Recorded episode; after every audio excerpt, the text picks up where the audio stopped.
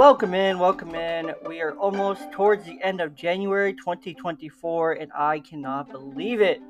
What a wild and crazy ride. We hope you have all had a happy, safe, and warm start to your new year. It's been a bit cold out where we are. So, happy new year to you guys. Happy January. Happy almost February. And happy leap year. And yeah, uh, today's episode is, of course, presented by Ballboy Media. The Young Dad podcast is hosted by the Young brothers, Jay and Aaron Young. It's about that time for you to pull up a chair, grab a juice box, grab a snack, and let's talk with today our guest, Tom Kreffer. Tom is an author of several nonfiction parenting books, which he honestly started by accident. He was just writing in his journal one day, kept writing in his journal, kept writing in his journal. He's like, I need to put these out. Like, he didn't even realize he was writing his first book because he just kept journaling, writing about all his experience and in pregnancy, pre pregnancy, everything. And when the birth of his first child came, he realized he had a whole book of just everything being documented, just an account of everything that he has gone through. And since he keeps writing, he keeps journaling, he loves it, and it's turned into several books and uh, several opportunities for him. And I'm so grateful that he's on the show today. Tom himself, he became a dad in 2019. To Tom, when he asked him when I asked him what being a dad means to him, he said it's the most meaning, meaningful thing I've ever done. Every facet of my identity is anchored to my dadding job. It's a sacred responsibility. And with that, open up your juice box, pop that straw in it, open up your snack, and let's talk with Tom.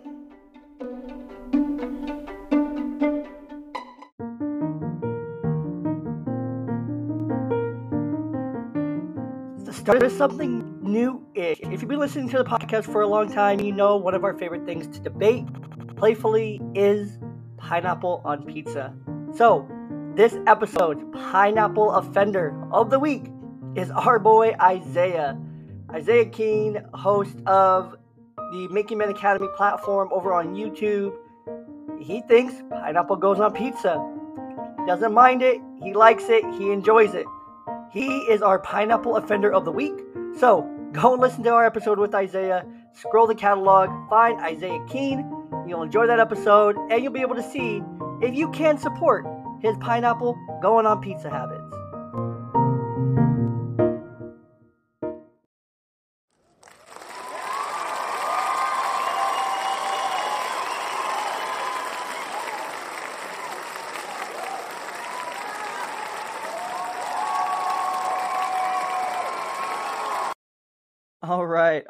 Right. Well, welcome in to another episode of the Young Dad Podcast. Thanks to our live in studio audience. Huge shout out to them. I'm your host, Jay, and joining me today is Tom. Tom, how are you today? Very good, Jay. Very good. Thank you. Good. I'm so excited to have you. This is going to be a lot of fun. Uh, a little bit about you. A uh, whistle stop tour, if you would. Uh, new phrase for me over here in the States, but you know, it's okay. Um, a little about you. Your partner and, and yourself, you guys were told you couldn't have kids naturally. So you guys were working on surgery and working through the IVF process when she, lo and behold, she was pregnant, uh, which is a beautiful miracle in itself. Um, for you, that was a a big, big kind of turning point in this journey that you've been on since. Um, you had so much emotion and so many good, happy feelings. I'm sure scared, feared, upset, worried, anxious, all the above when you find out you're going to be a dad for the first time. And so you took to writing in a journal on that morning. And you discovered that in that journal entry, you were writing it to your unborn child. And for you, that was a great outlet, essentially. And so you ended up journaling every day that week. And then the next week, and then three months in, you realized by accident you were writing your first book, uh, which you ended up calling.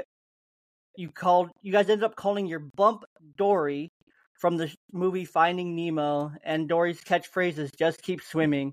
That resonated with you because you guys faced some low moments early on in your pregnancy and fertility journey. Your first child, Arlo, was born in 2019. Your first book, Dear Dory, came out in the winter of 2020. So about a year later, uh, from there you kept writing, you kept capturing everything, all the experiences that, that related to parenthood, fatherhood, dadding.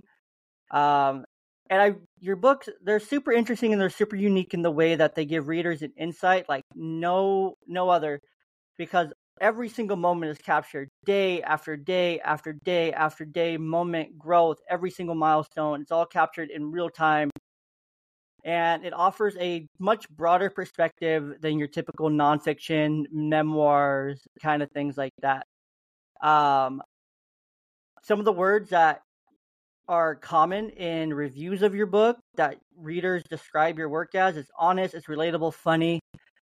For me personally, reading through it, I just felt it was so like it was so real, it was so raw.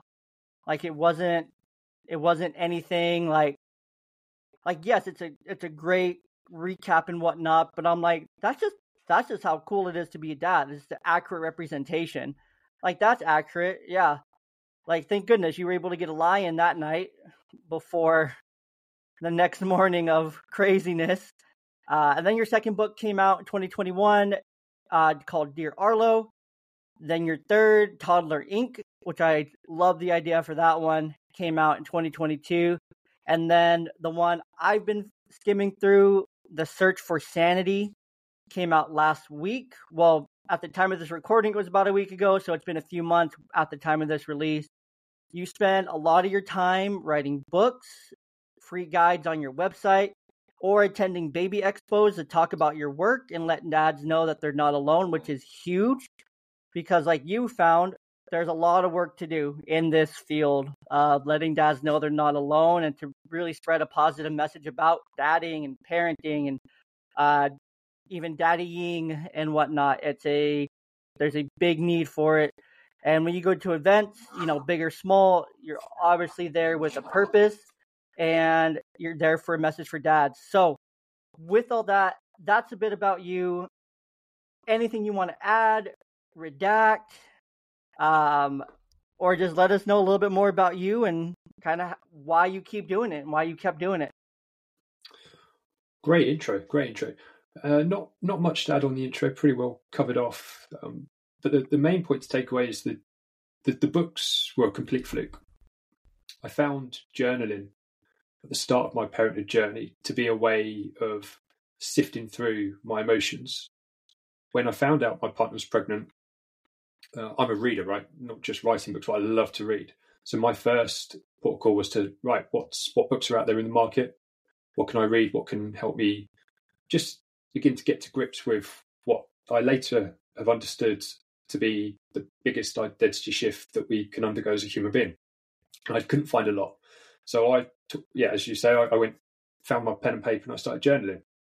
And that, that was an incredible process. Um, the words just seemed to flow out. I, I found that I was able to tease out emotional blockages and friction that I didn't even know I was harboring until I started just putting words on the page. So that in itself sort of really opened my eyes to journaling and how powerful an ally it, it could be just for getting through your day. It's also incredibly cheap. Costs zero, you know, zero therapy pills. Just a couple of pens, a couple of notepads, and, and you're along your way. So that that really helped me begin to get my head round fatherhood. And as that journey has progressed and continued, I use journaling as a way to keep me in check as a parent every day I sit through and I look at what I've done that day, the time I've spent with Arlo, my son. Did I get those decisions right? Did I get them right? Did I spend enough time with him? Did I not? And that that helps me become the best father I can be. It's as simple as that. I think you need introspection and to reflect on what you do in life to be able to learn from those experiences and for them to inform your future choices.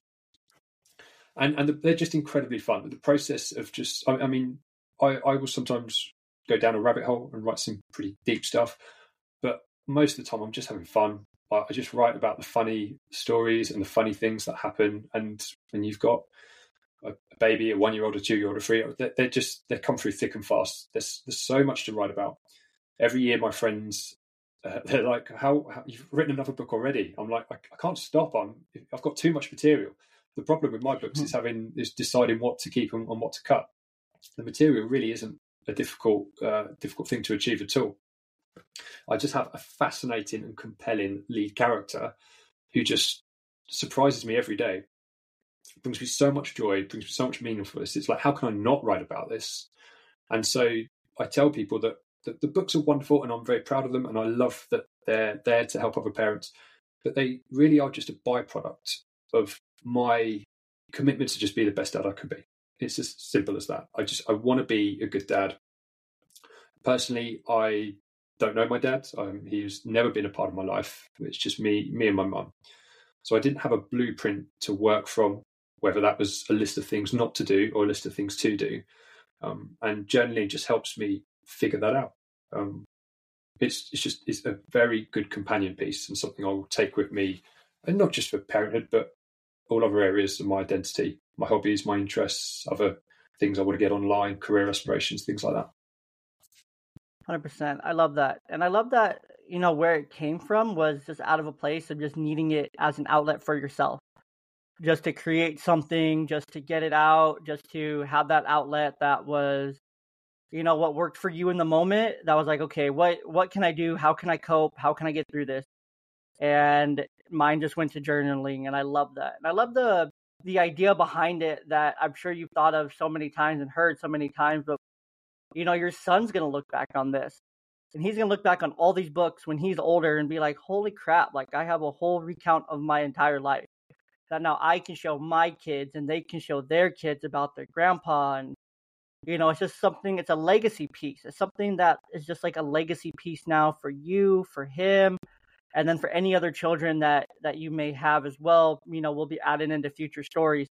Um, if there are going to be future children, and so I just think it's so cool that it it's so relatable because it's so simple. It shows like every little development phase and just like how it started is you were looking for something and it didn't exist so you made something for yourself and now it turned into something for others who were in the same boat um, a lot about how this podcast started too was we were looking for something i had been looking for something personally like after my divorce and for a podcast that made sense for being divorced and being a young dad and being a single dad. And then I ran across my good buddy Craig and his podcast, uh, Single Dad Reboot.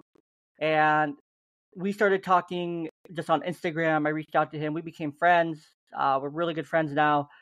Uh, we stay in good contact. And it just kind of evolved from there. Just like, well, what is there for like young dads who are in their 20s and raising kids and still growing up and developing and going through like the rough patches of marriage and divorce and you know not understanding what that all looks like and you know i might not be an expert. I mean yes i have a degree in mental health and human services and i'm working on a master's in psychology and whatnot but i mean i'm not an expert on it obviously.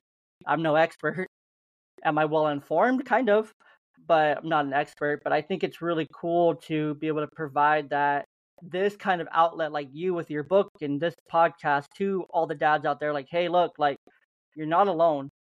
Like even if you feel like you're alone sitting down and journaling because that's all you can think of like you still have you in that moment you still have you're still keeping it together you're writing it out you're getting out you're expressing those feelings which is ultimately what's important is getting it out, getting it out in an outlet. Because if man, if we keep that energy in, that energy is very easily internalized and turns into self sabotage, turns into anger, turns into it fuels rage, it turns into fire, it turns into spite, it turns into resentment, it turns into all these things, it turns into addictions from there, it turns into poor mental health. So just the fact that you're able to get it out and be able to now have fun with it because you do have a really cool main character. Um, I mean, even the name of your main character is pretty cool. Um, Thank you.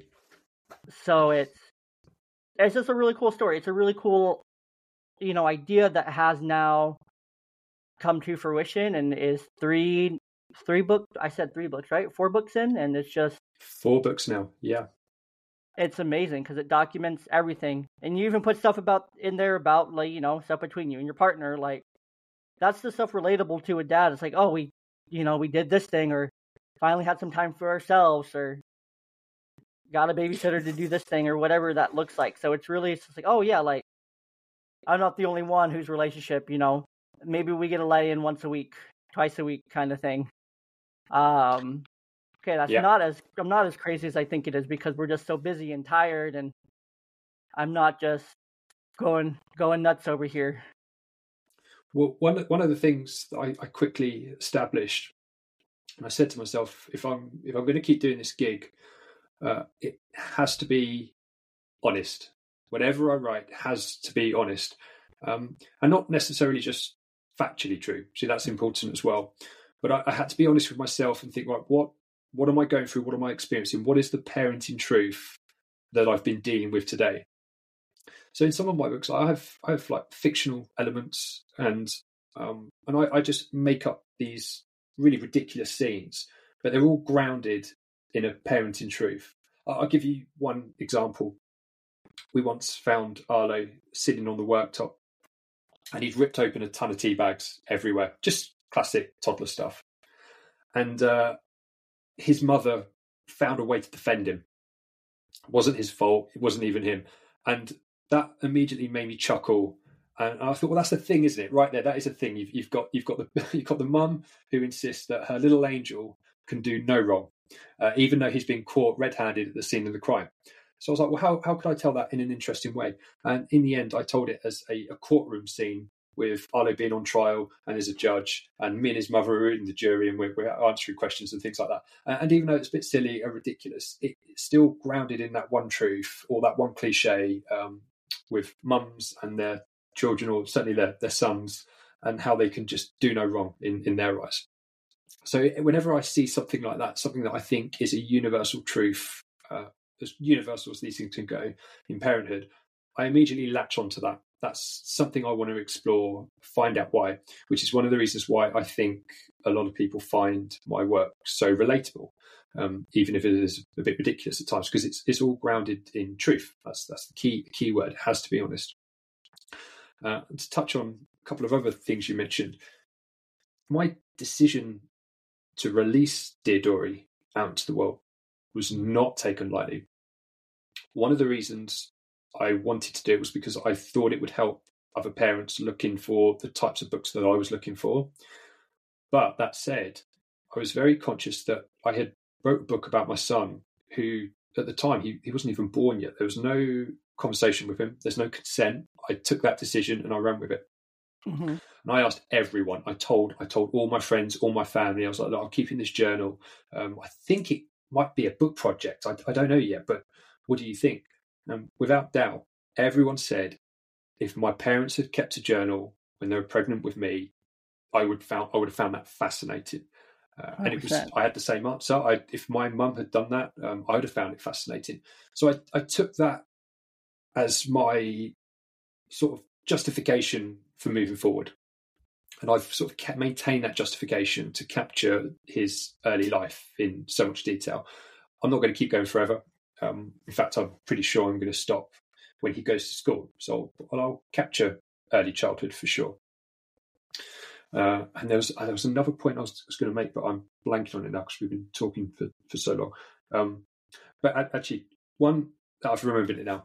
Most of my readers are women; they're mums, which was so surprising because when Dear Dory came out, I didn't think I was going to be able to market to mums. I thought I was going to get a bunch of emails from very angry pregnant women saying, "Why, why have you described your experience with living with a pregnant woman in this way?"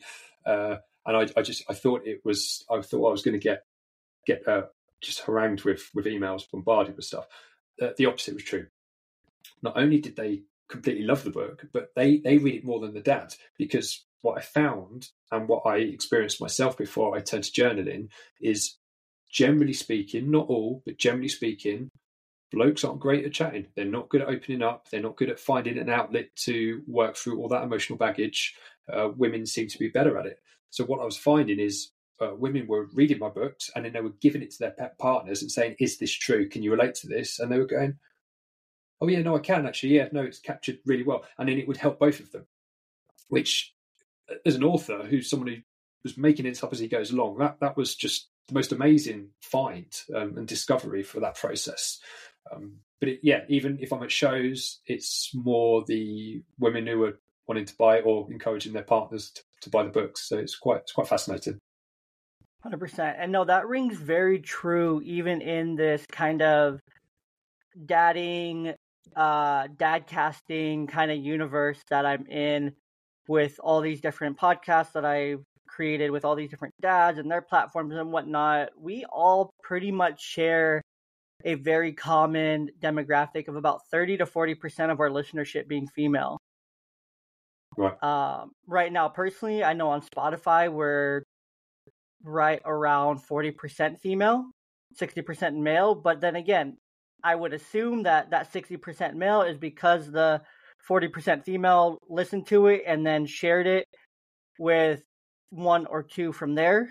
Um, because that's honestly just that's just how it goes. I mean, I can think of a time or time again that my my fiance now will send me something and it'll be like, "Oh, okay, no, I I get that. I relate to that just like you're saying."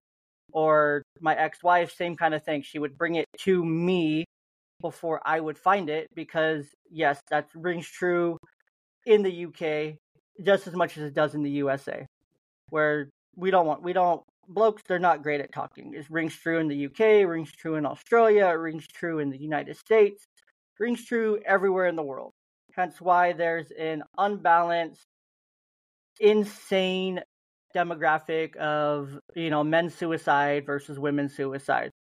It's four to one in the United States. I'm pretty sure it's very similar in the UK. I'm pretty sure it's very similar in Australia as well, because all our countries are very similar in these aspects. Um, there's a bit more accessibility in these outside of the USA too. Mental health services, our services are way overran. They're sparse in some areas and heavy in other places, and uh, there's wait lists upon wait lists, years long, and it's a defeating purpose at times. Even working in the field myself, um, it's really hard. But I would have to agree with that. It's you know it's women that are bringing it to their to their partners and saying you can relate to this and then you see it and you're like oh hold on. Let, let me see that real quick. Um, it's the same for my book my children's books that i've written um, you know it was very well received by moms and moms would buy it and show it to their to their partners. I work with mostly women in my workplace of course being in mental and behavioral health and when I published it, they all went out and got a copy and they're like, oh, I can't wait to give this to my husband or my boyfriend or my fiance or my significant other or, you know, this masculine person in my life, dad, grandpa, whatever. Like, I can't wait to give this to him to read to my kid, to read to our kid. So it, it rings very true, even in like picture books and whatnot, because that's just, I don't know, it just, it's just how it works. And even in podcasting and whatnot, we kind of, women are the referrers they're the intake. They screen it. If it works, then they let it go out from there. So they're kind of the they're kind of the gatekeepers in an essence to some of these some of these things, which I think is really interesting. Um, well, I think uh, just harking back to parenthood, I think the role of fatherhood is really up for debate and what it means to a certain individual level. Like I, I remember yeah. asking my my father-in-law how many nappies he changed when my partner was a baby. And he said, I didn't change a nappy. Uh, and he wasn't a bad father. He just, he comes from a generation that wasn't expected to. And so we talk about trying to be more hands-on and we're looking to previous generations for how we might do that. But that blueprint doesn't really exist. And I think that the definition of what it means to be a father today really is uh, up to our own making. It's it's not clear at all. Um, it's something I think about all the time. And the, the other thing yeah. I think we, we struggle is if you've got if you've got a lot of dads who want to be more hands on, but they also want to do the career working the however many hours a day. They they also want to adhere to all those other parts of their identity that came before. And same for mums as well. Mums are obviously they carry that maternal gene they're brilliant at it. My partner, she is a phenomenal mother. She really is. She was just born to be a mum. But then we've got women who thinking, hang on, I, I fancy a career as well. Why shouldn't I have a career? And we said, mm-hmm. yeah, that's a fair point. You shouldn't. So we've got we've got men and women sort of going about different roles, but what they're not doing is they're not saying, well, I want to say yes to this, but what am I saying no to? They're saying yes to everything that came before and yes to the new stuff. That to your point about um, the mental health stat that you brought up, I, I think that's one of the contributing reasons. We have too much stuff, too much inbound. We're trying to do a million one things each day. We're not taking that time to reflect, taking that time to ourselves to figure out who we are and who we want to be, what direction do our lives we want to lead our lives in. And I think that can really affect us as parents when you're, you know, your cloud, your minds are clouded, and you've got kids being kids, tearing the furniture apart, um, talking 20 times the volume that they, they, they need to talk inside the house, things like that. And I think it's a challenge. I think it's really hard. Um, I, I, I mean, if I didn't have, if I didn't book out the time every day to just sit for 10 minutes with a pen and paper, I, I just can't, I don't know how I'd cope.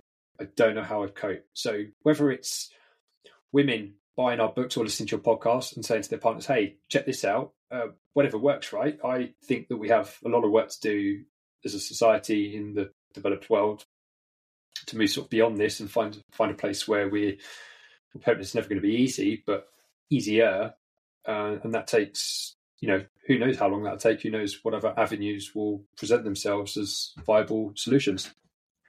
Very true, and I think it's really interesting that you bring up this topic because it really is, you know, fatherhood is really what you make it, and you know we can ask our grandfathers if they well some people can ask their grandfathers. I personally can't, but I could ask my grandpas if they um, ever change a, a diaper or nappy, and they're likely going to say no. Great grandfathers, probably and absolutely not.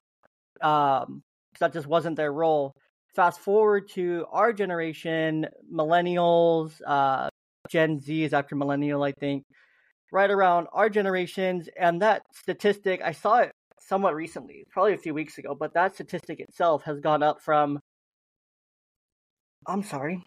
Um it's gone up to nearly like 80%. Like dads report that they change diapers during, you know, diaper years and they're involved and whatnot. So it's changing.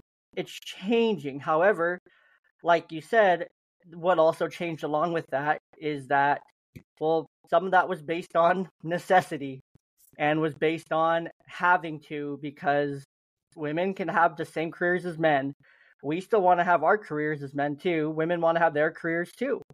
Um, so it's evolved to the place where, well, if both people want to be successful, then both people have to do these certain roles and do these certain things, and both people have to do it. It can't just be one versus the other because mother's working and I'm working. So now we when we're both off work or you're still working and I'm at home, then I still have to do it kind of thing. I can't not do it because I can't let my kid sit in his own poop. Um, of course. So it's very important to um, to realize that. But it is ultimately today it's parenting and relationships and motherhood and fatherhood. It's 100% whatever you make it out to be is what it is. There's no like set roles anymore. There's no like defined like oh the mom well she has to stay home and take care of the kids and feed them and raise them and do all these things for them. Dad's gonna go to work and has to do X, Y, and Z and come home, eat dinner, and go to sleep and fart and drink beer. Um, that's not it's not how it is anymore. It's it's really what you make it. It's really what you make it out to be. And there are a lot of dads who want who are out there. I see it every day in multiple Facebook groups that are like, well, I want to do more, but I can't. I'm restricted. I'm limited. It's a big problem here in the United States. It's a big, big issue. Um, one that I personally believe is very easily correctable, but won't because of past incentives that were given by the government during presidents post World War II to incentivize single mothers and incentivize welfare programs and incentivize not having fathers in the home. That has carried very negatively over the course of the next what is it 6 60 70 80 years post world war ii into today in our country. So it's just a it's a big mess but it is. It 100% is what you make it out to be you it's a choice if you want to be involved then yeah you're be involved if you don't then it's unfortunate, but society's just gonna kind of let, at least here in the United States, gonna let men slide. It's like, oh, you don't want to be involved, cool, sign your rights away. You know, the mom's got it, no big deal. Wash your hands, walk away. Um, and there's still stigma around if women did that and all that fun stuff. But it's it's a big issue, and it really is what you make it. If dads want to be involved, then be involved and prove that you are worthy of being involved, and because we we have to prove it. It's not just going to naturally be given to us because that's just how society's made out to not naturally give it to dads. It's naturally made out to give that lead to to mothers because that's what has been created in our society. So from from my side, when I had a friend, he became a father before me, about a year before me, and when I went to meet his his daughter and just catch up with him, I said, "How how are you getting on?" And he said, "The biggest thing I've learned with early fatherhood is that the key to getting it right is to have insanely good teamwork with, with his wife he was referring to. And and I'm with my partner, I'm not a single parent, we're, we're in a relationship. But I I've listened to that, and that's key. That that's kind of how we determine how we want to approach this thing. Just every week, just constantly talking, constantly talking, trying to find out where we're both at in life. Are we okay in our jobs? Um, what are we going to do that week? What's the food plan? Just just working together as as a team, and trying to figure out our roles together as such, rather than on an individual level that is something that has has helped. That's that sort of removes a lot of the friction. In fact, I, I have a one of my guides on my website is uh, I think it's called 10, 10 things you can do right now to be a better dad, and one of them is to check in with your relationship if if you're in a relationship. I know obviously circumstances will vary, but if you are in a relationship and you're, you're you've got a teammate, then how healthy is that team? How healthy is that relationship? And can you be can you put some belt and braces and um, take your relationship a, a spa weekend, improve it, and as a result, will your kids benefit from that as a by proxy from having happy mum and dad who um, who like to talk to each other?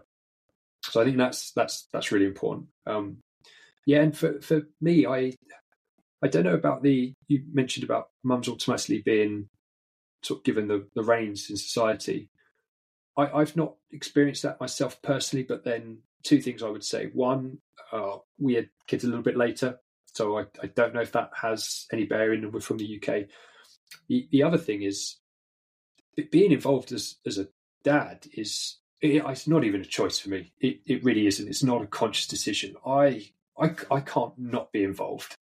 Um, if anything, I have to sit down and, and stop myself from being a bit overbearing, perhaps. Um, now, would you I say just, that's just... common in the UK? Like that's a very common mindset where you're from, and kind of where most men around your same age that are fathers all kind of feel the same way. Oh, that's that's such a good question. Um, personally, my a lot of my friends, like my close friends, they're all awesome dads. They they really are. They're present. They're involved. They're hands on. And the the dads I meet at the events I do, well, sure, some of them have been dragged along to these events and they really would be at home watching the F1, uh, which I'm not judging for that. Um, you know, walking around baby fairs, uh, maybe maybe not everything's cup of tea, but but typically the couples I meet are anxious parents that want to get it right, and that's why they're there. They're looking. They're not just looking there for buying clothes. They're some of the shows I do, they offer all sorts of products and services. And also, what I find is that when I'm there, I'm almost always exclusively the only one there with a message for dads. So I talk to a lot of dads because they see me and they're like, "Oh, you, are here for something for dads," uh, and then I sort of go into the normal pitch and tell them about myself. But typically, the ones I meet, they they want to be there for a reason. They want to get it right. They just have no idea how because of course they have no idea how how do any of us have any idea parenthood is this thing that gets landed on our doorstep with no prior training there's no coach telling us what we've got wrong how we can do better the next day uh, we don't get no practice runs no no supervision training you, you just you're given the baby And the midwife say, basically, here you go. You're now a parent. Um, don't let anything happen to this baby. You've got to keep it alive. Um, have you got your car seat? Yep. All right. Off you go. And then you're straight into it. So it's, it's daunting, and I think we we underestimate how daunting it is becoming a parent because we assume it's just this easy, normal thing because we see it around us all the time. You walk out in your street, you see parents, and they've got kids. And as a kid, I mean, I did it as a kid. I was like, oh well, I'll grow up, I'll meet someone, I'll have kids because that's what everyone else seems to, to do. I didn't take into account how difficult it will be to have kids because of fertility issues that we've had. Um, I didn't take into account that actually no parent really knows what they're doing. Uh, they're doing the best they can with what they've got, making mistakes left, right, and centre, and that's okay because how are they not making mistakes? Uh, just, just this whole thing. So, it, I don't. I the parents that I access that I actually have those connections with. Um, typically, that they're all there because they want to improve. If if there are parents that don't really care or they're not that involved or they have different priorities, well, then they just don't land on my doorstep at all. I don't see them. They don't seek me out to read my books. They don't seek me out shows to, to have talks. So I, it's, I feel I, kind of get blindsided by that a bit. I, I, kind of when when I wrote the first book, uh, and I'm still trying to figure this out. It was like right, Dear Dolly came out. I was like, well, what is my role going to be going forward? Am I just someone who's going to write a few books, uh, get them published, and then go off and do something else? Am I going to try and be more of an advocate for like the dad space and try and help other parents?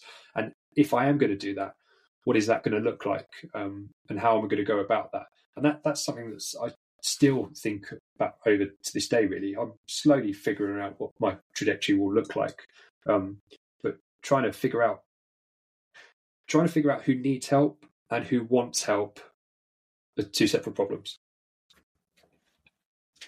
Hundred percent, and I think that's that's pretty spot on because it's again, it's 2023, and even parenting for moms or for dads, it's, it's a lot of choice. There's a lot, a lot, a lot of choice given.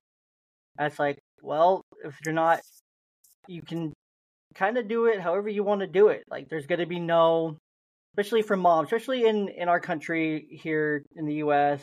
in the states, it's like, well, if a mom, you guys aren't together, then she's just gonna up and leave you without that baby, and you're just gonna have to figure it out. Like, you're, you know, if you guys aren't together and there's no legal protections in place, a marriage or anything like that previously, then, you know, you're just kind of up and up and screwed about it. And if you don't know how to go about the process of putting in at least like going down to the courthouse and going to the clerk's office and asking, you know, okay, can I get a parenting plan so I can file a parenting plan for an unborn child?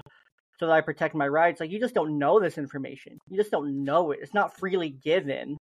Um, it's all behind this big secret gate of, you know, state websites and government websites, and everyone thinks like, oh, I need to get a parenting plan, then I need to get an attorney, and I need to get all these legal things involved, and I can't afford that. So why even bother fighting the fight? Because I mean, I'm just going to lose anyway because we live in Washington State, or we live on the left West Coast, or we live in the East where it's highly blue, or we live in this state and it's pro mom, or this one's less pro mom. So why would I even fight here? Because I know I'm not going to win. So it's just a there's a defeat going into it that ultimately kind of defines how much a dad's going to be involved. Of course, it depends on circumstances, it depends on knowledge, but again, that knowledge isn't just there to be there. That knowledge is behind this this big wall of well, we're not gonna give it to you because well you don't you didn't ask, you didn't access it, or you don't know how to access it. So it's really it's really unfortunate. Um, it's not the best. So, I but think, again, it is a choice. Yeah, you touched on a good point there. Early on, when you're talking about how you sort of created the podcast, you were looking for something that wasn't there. So you build it yourself. I, I did the same, although mine was a fluke. Um, it was I'd later made that decision, but that that's that's key, right? If we're mm-hmm. looking for help in areas where we can't find the answers or the solutions, but you're in, in some ways, I feel like if you've if you've got the drive, then you you really do have an obligation to try and maybe scratch that itch build mm. something that hasn't been built before because you can repurpose your pain and frustration and uh, just redistribute all everything you've learned for other people so they can have an easier time of it themselves. Uh, and then they can find another problem that hasn't been solved, and hopefully they'll go and do their thing and build something. And then just you know, romantic, but collectively, that's how we make the world a better place, right? So 100%. I think we need more of that. Um, in fact, when I when I said to you, um, I go to these events and I'm like I'm almost the only one there with the dads. I, I went to one at the weekend, and there was there was another guy there, and he had a Stanford for dads. First time I've seen one in like two years and he came over and he introduced himself and he said, "Yeah, I'm I'm doing this thing," and he's he's trying to build these local dad networks in local communities. Just awesome. I was like, I couldn't, couldn't believe it. I was really happy to see him. And one of the things I said is like, we need we need so many more people. Like, I should not be the only one here selling books. I, there should be lots of other people. I should have a lot of competition uh, of, of dads selling products and services and just just getting out there. So, but to see him was really encouraging. Uh, baby steps, right? One you, you don't 100%. change the world overnight. Sometimes to fill up a swimming pool, it's just the drip, drip, drip of a tap. Hundred percent. And you know, it's it's hard because we want to help. You know, all these dads. We want to help all these other people. All these dads get their get their things together, get their get their lives together.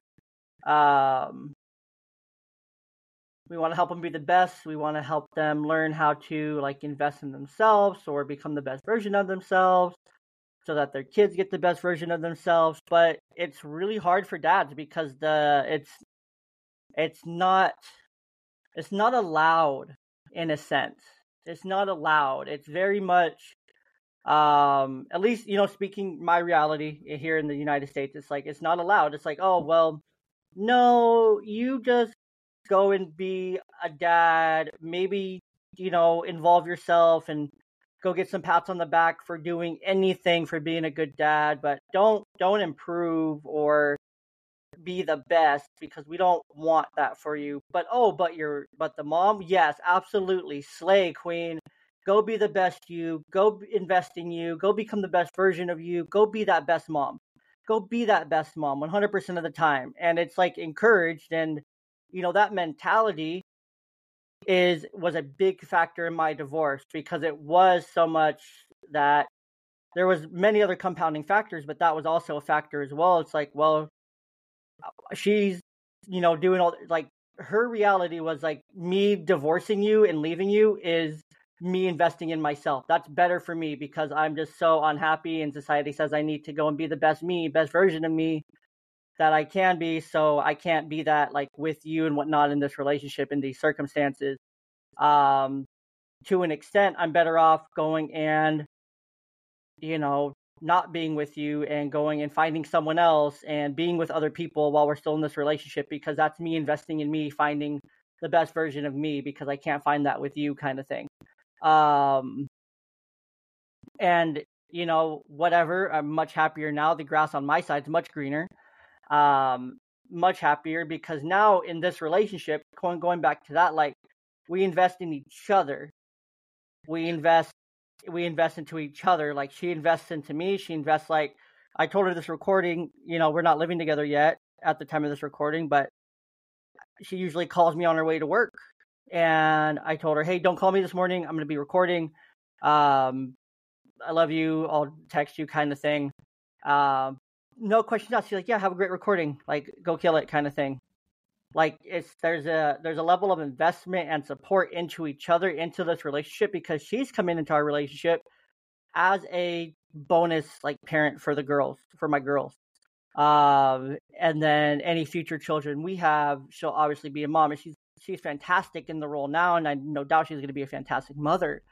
Um, far beyond my wildest dreams of having a partner and that support but it's a, it's a mutual investment and you have to also invest in yourself you have to put that time for your own journaling working out mental health physical health emotional health spiritual health all these different kinds of health you have to invest in these different aspects of you and you also have to invest that into your partner if you want to help them also be that best version of themselves so that ultimately your kids get the best version of what parenting looks like because then you're setting up you're setting them you're creating a mold you're laying a foundation for what their future is going to look like if and when they decide they're going to have kids and how that's going to look, the kind of parent they're going to be, how involved, you know, Arlo's going to be with his kids, how involved my girls are going to be with their kids, um, and what that example is going to look like and how that's going to carry on.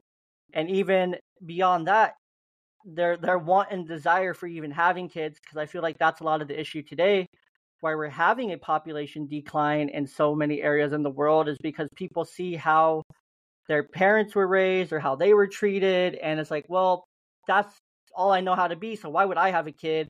I'm just gonna go and chase a career. I'm just gonna go and chase, you know, chase a dollar. I'm just gonna go and chase, you know, my own happy life, or I'm just gonna go and chase being in a relationship, but I'm not gonna have kids because I know what kind of parents I was, I had, so that's how I'm gonna be, and I don't want to give that to a kid. So I'm just gonna stop it and just not do it. I'm not gonna try to fix these parts or try to be better because I'm just not gonna do it.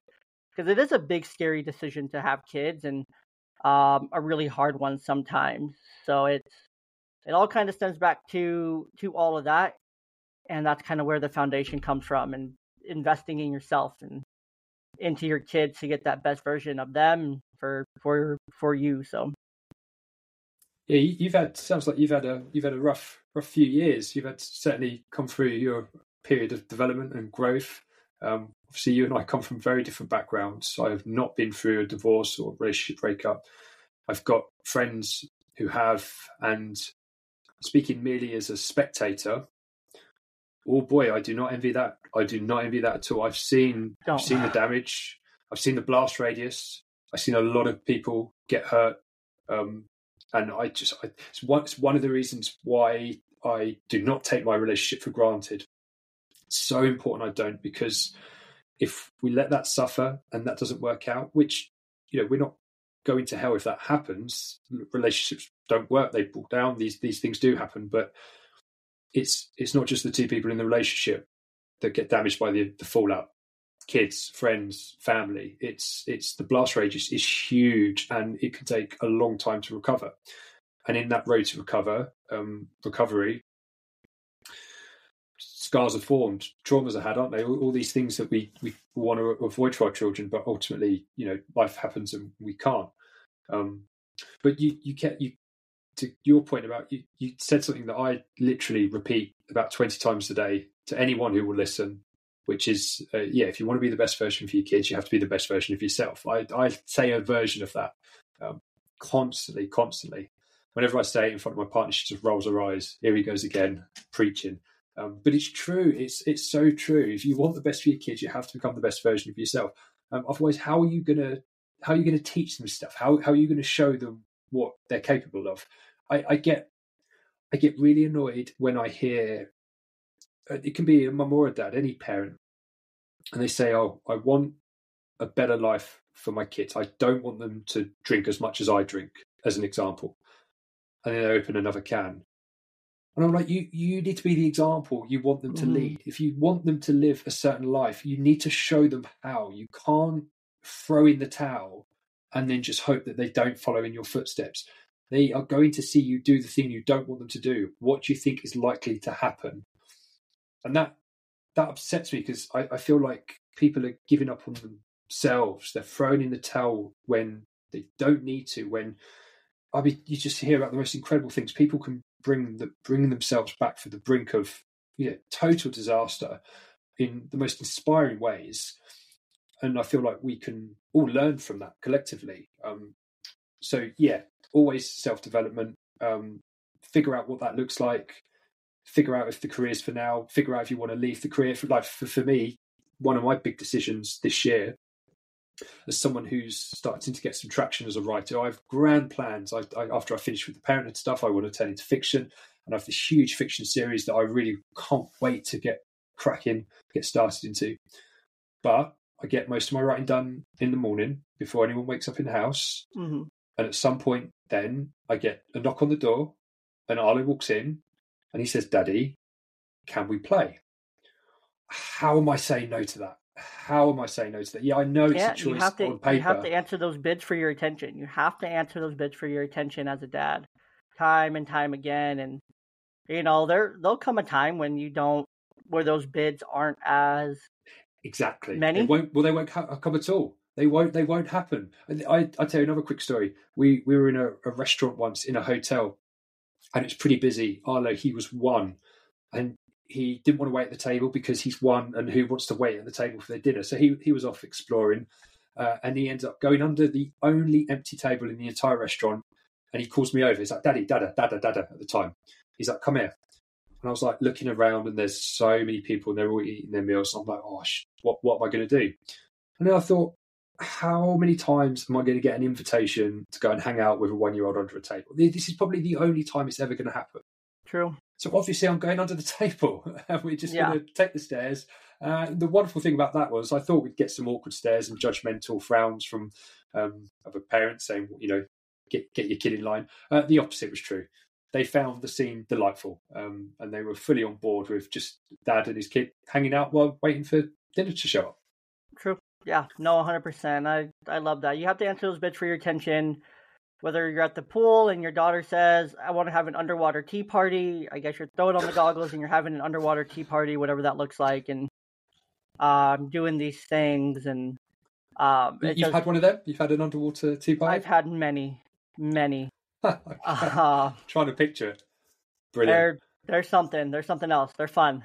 Um, highly recommend. But you know, just just to wrap up here, it's been a great conversation. Really appreciate your time. I want to go into what's called the YDP three.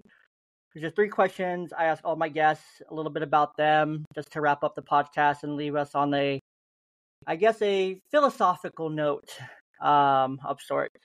Uh, the first question right. is, where are you rooted? And that can be like, where are you rooted physically, or where are you rooted like in terms of values? What's important?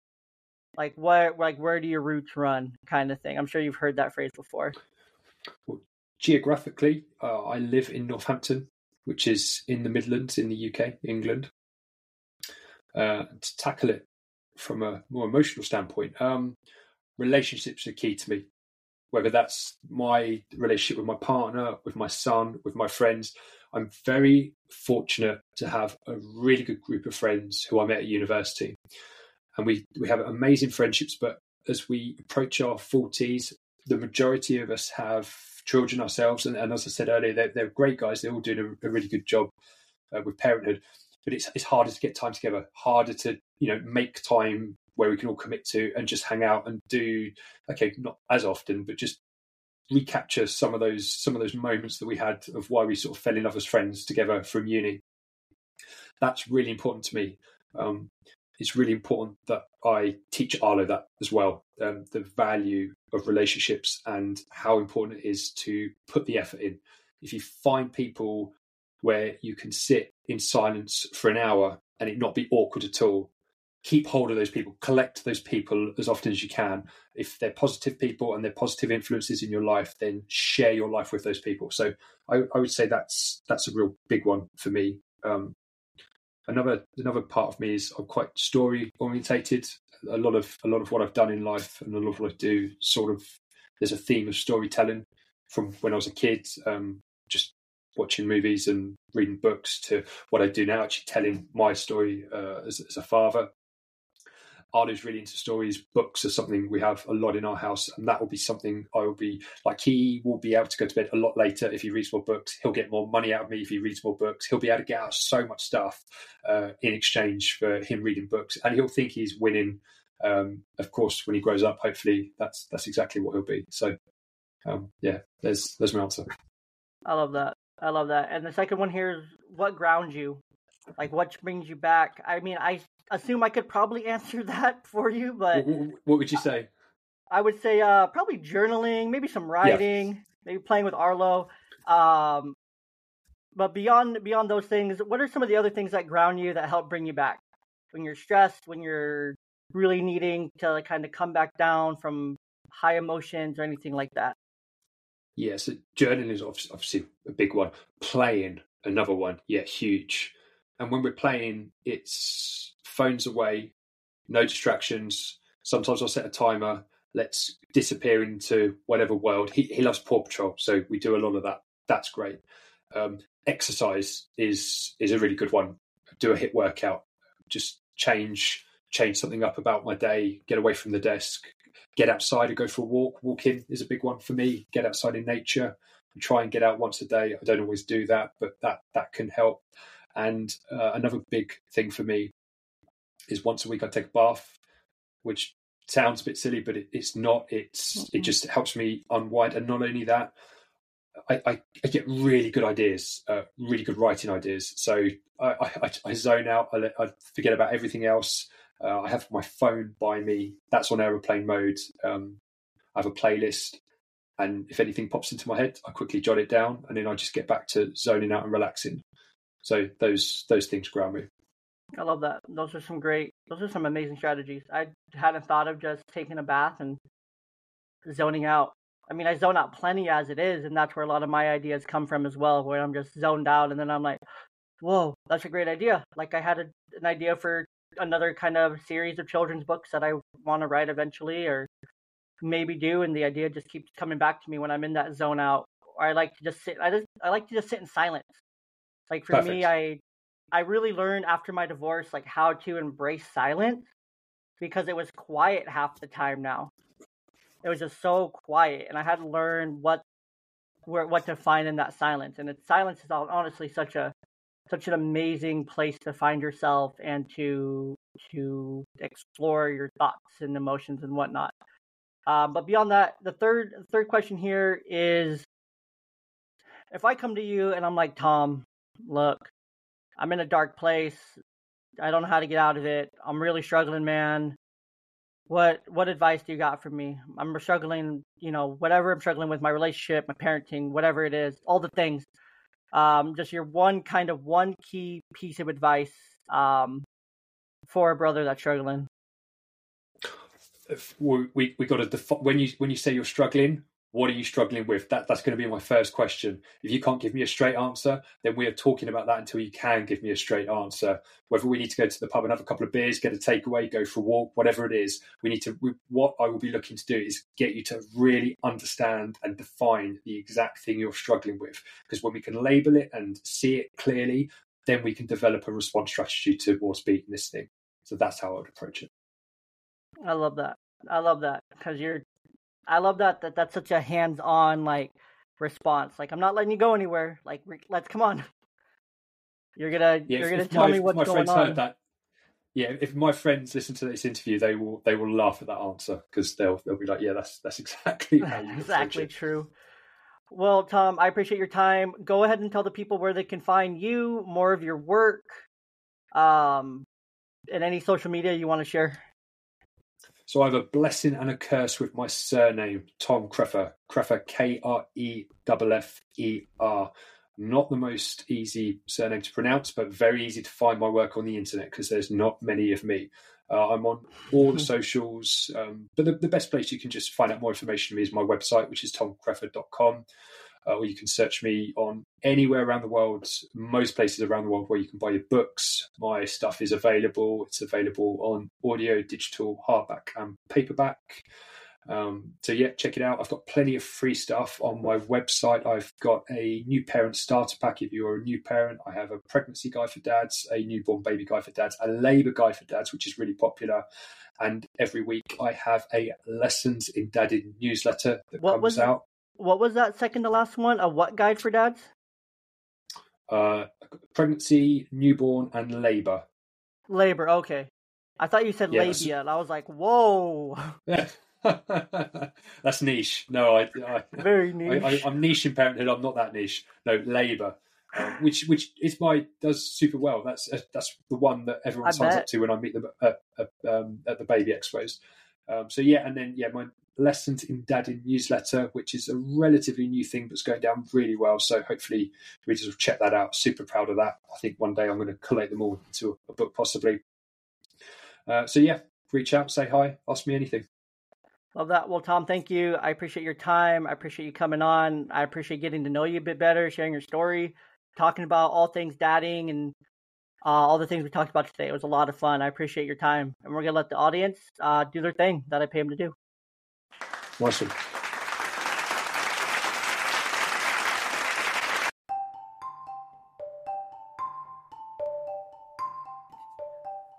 I need you to start driving some positive change with Joon. That's J O O N. Is your child struggling with behavior, habits, or routines while at school, at home, or both? Well, Joon might be worth a look. This new revolutionary app combines a video game that kids love with important tasks and habits that you want them to practice daily. Give the app a try for free. Yes, that's F R E E, and use my code YNGDA to earn 25% off of an annual subscription. See why 500,000 families and 1,000 therapists, and I'm included in both of those numbers, are recommending Joon. And visit joonapp.io backslash young dad to learn more. Again, that's going to be J O O N A P P dot I O backslash Y O U N G D A D to learn more today.